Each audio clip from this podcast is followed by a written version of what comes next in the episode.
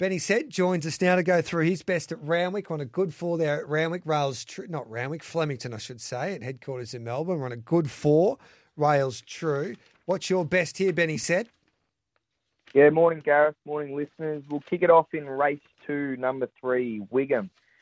I a cracking each way bet here. Draws in nine. I think that'll suit him. Get a bit of fresh air, and he can build into the race. Look, last start he was he was super impressive, I thought, but he just didn't get a crack at him. He was simply, you know, up the straight last time. Early in his preparation, he was explosive, and he just didn't get his chance to use that turn of foot last start when he was held in, held up in behind him behind Mornington Glory. I think he's drawn the right part of the track, as I said. I think he's a great each way bet at around the seven dollars fifty. Then we'll go to race five, the Tresiddy Stakes. I like this mare, Eternal Flame. I think Mick Kent's looked after her a little bit. She was, she looked like a sort of an Empire Rose type of horse, I thought, in the spring, but she had a light spring. She'd come back. She was electric at Caulfield. Um, last start to pick him up. She's drawn soft in four. I think Ethan Brown can settle a bit closer to the speed. Look, she won't be on the speed, but she can settle midfield.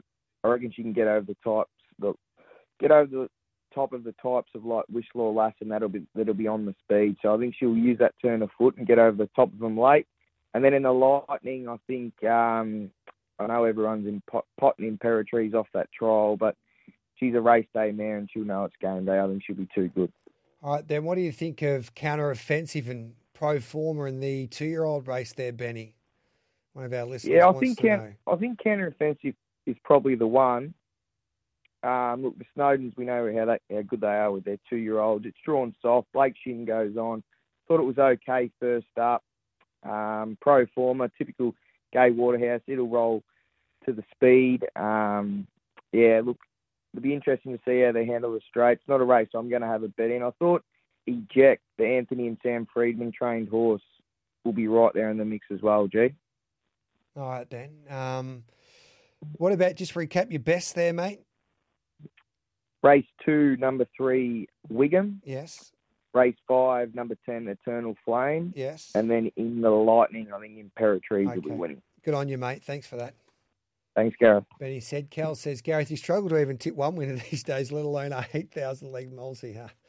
You're a, you make a good point. We're only having a little bit of fun, Cal. Uh, gamble responsibly. We'll take a break. On the other side of it, we'll come back and catch up with Shane Churlio or Curlio with his best at Eagle Farm and Toowoomba. Terry Later, not far away, along with Heath Pope on this Saturday morning. This is Winners, thanks to Picklebet and Kilmore Toyota.